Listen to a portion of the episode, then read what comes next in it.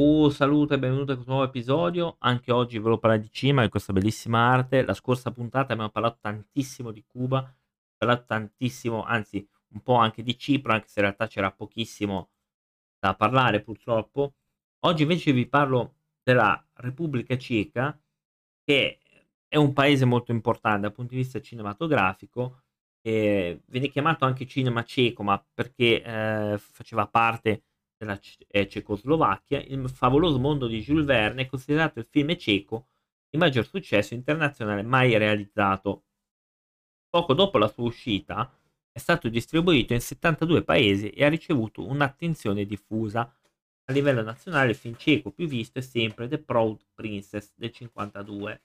È stato visto da 8 milioni 222.695 persone.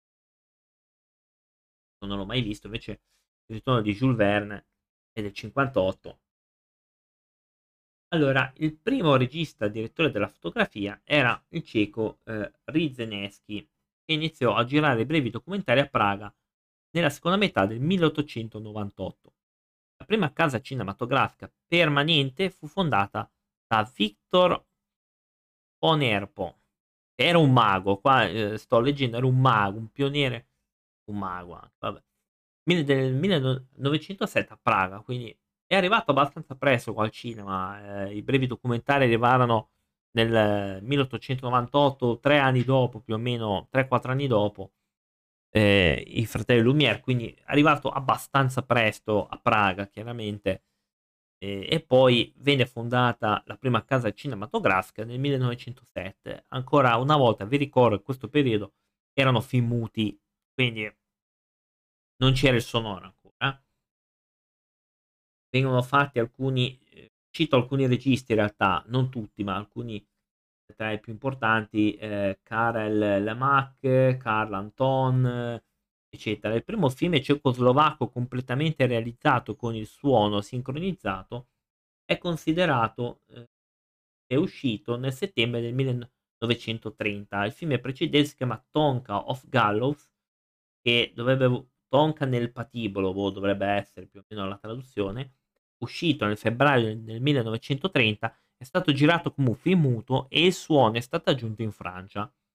Quindi questo film è uscito nel 30 come, eh, come un film muto, in Francia è stato messo il suono, quindi in un secondo momento è stato messo il suono. Si può fare questa cosa, non è una cosa eh, pazzesca, ma si può fare. Il, Barrandov Studios è stato lanciato nel 1933 e ha dato inizio a un buon boom cinematografico dell'industria cinematografica ceca. È il più grande studio cinematografico del paese, uno dei più grandi d'Europa, quindi il Barrandov Studio, lanciato nel 1933, non lanciato come una bomba, cioè lanciato inteso aperto, eh, aperto nel, nel 1933. Durante la seconda guerra mondiale, molti importanti registi prebellici continuarono a fare film, tra cui Martin Frick, Chikan, Miroslav Chikan e altri. E alcuni anche emigrarono, come Denek Gina Hasler, emigrò negli Stati Uniti dopo la guerra. Ovviamente alcuni hanno iniziato la carriera nella seconda guerra mondiale,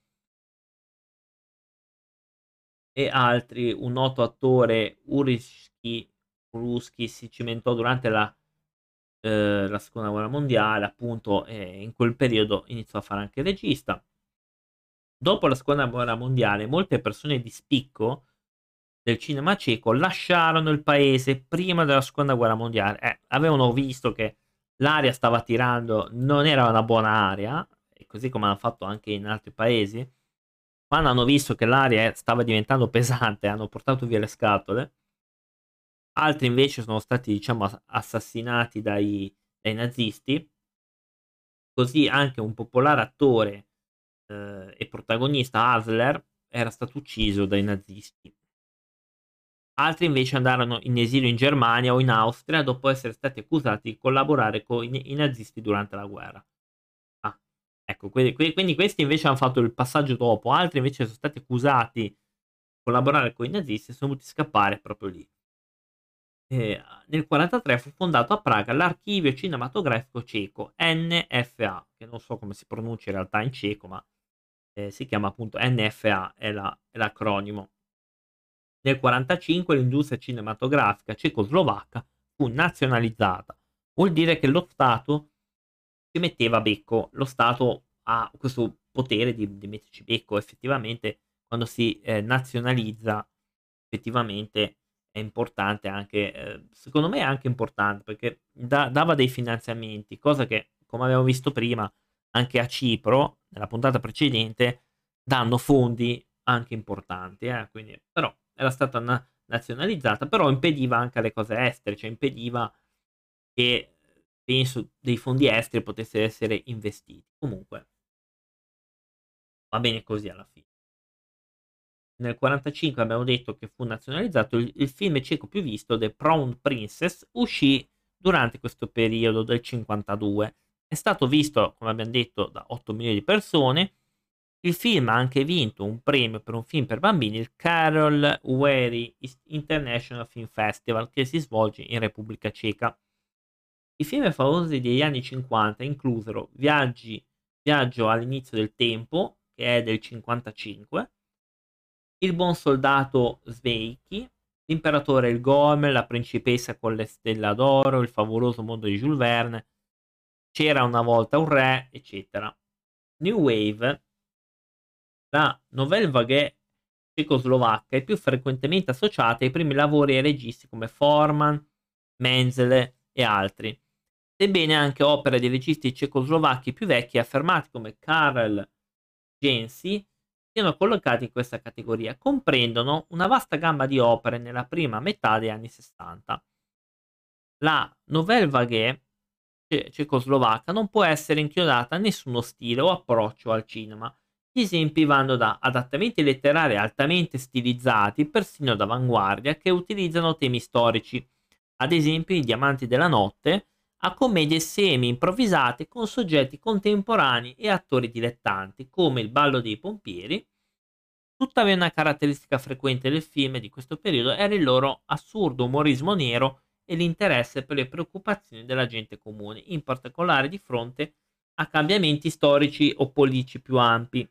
La commedia western eh, Lemonade Joe era una famosa parodia dei vecchi western le influenze cinematografiche includevano il neorealismo italiano e il cinema francese, anche se il cinema cecoslovacco si basa organicamente sugli sviluppi del cinema cecoslovacco alla fine degli anni 50, quando le influenze dello stalinismo nell'industria cinematografica declinò.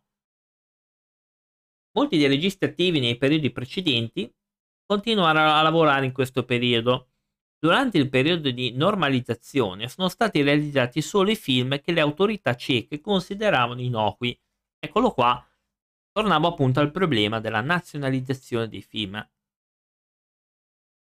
Come voi vedete, quando il cinema è nazionalizzato, cioè statale, le autorità ti permettono di fare i film solo se ritenuti innocui. Quindi attenzione, quando sento dire eh, ma il cinema era statale, però bisogna anche rendersi conto che era un pochino, come se fosse stato un po' mutilato, diciamo, in maniera molto figurativa, chiaramente, però eh, perché lo Stato diceva questo film, ma non mi piace questo film qua, no, no, no, questo gna, gna, gna, gna, gna.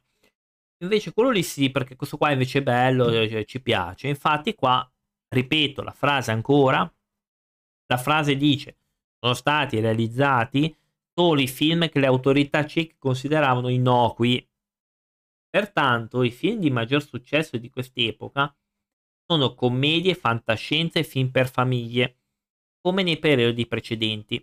Un film fiabesco del 73 che si chiama Tre noci per Cenerentola è diventato un classico delle vacanze in Cecoslovacchia e in diversi paesi europei, tra cui Germania, Svizzera, Spagna, Svezia e Norvegia. Quindi proprio perché le autorità intervenivano, i film più importanti sono sempre stati commedie, fantascienza, film per famiglie, eccetera. Tra i film cechi di maggior successo, realizzati dopo la rivoluzione di velluto, ci sono Colia e altri film. Ovviamente quello che stavo dicendo prima era da 70 all'89, cioè che lo Stato si metteva di mezzo. Oltre gli anni 90, chiaramente eh, ci sono, sei un po' più aperto, no?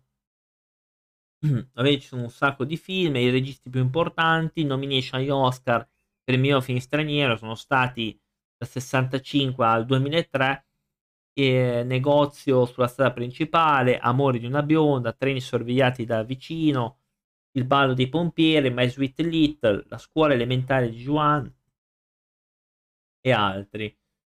Molti nominati, contendenti al, fis- al, Festival di Cannes, ce ne tantissimi, e anche la contendente alla Mostra del Cinema di Venezia. Cito alcuni, i racconti di, di Capec, L'anno cieco, Dalla mia vita, eh, L'uccello dipinto, eccetera. Quindi questo era il cinema cecoslovacco, che in realtà è della Repubblica Ceca, in realtà sbaglio a dire Cecoslovacchia, ma eh, infatti il primo, il primo film, vedete che sono appunto dei documentari, il primo è 1898, come vi avevo detto prima, ed è un cinema molto interessante. Poi Praga sicuramente c'è della buona roba. E anche qui però purtroppo non arrivano sempre, almeno io in notturno, ora so che cito sempre notturno, ma non è per cattiveria, è semplicemente perché e prendo quello come rivista, ho visto no, non tantissimi, è vero che ci stanno dedicando più tempo negli ultimi anni, però in questi 3-4 anni ho iniziato, non ho visto questa, questa apertura verso, verso l'est europeo, eh. cioè arrivano poco, vengono poco citati, però ogni tanto li tirano fuori, come tirano fuori ogni tanto di film dalla Turchia, cosa che comunque apprezzo. Va bene ragazzi, io vi saluto, eh, vi do appuntamento alla prossima. Grazie dell'attesa, vi aspetto anche su Twitch, nel caso se volete farci compagnia. Un uh, saluto, alla prossima. Ciao!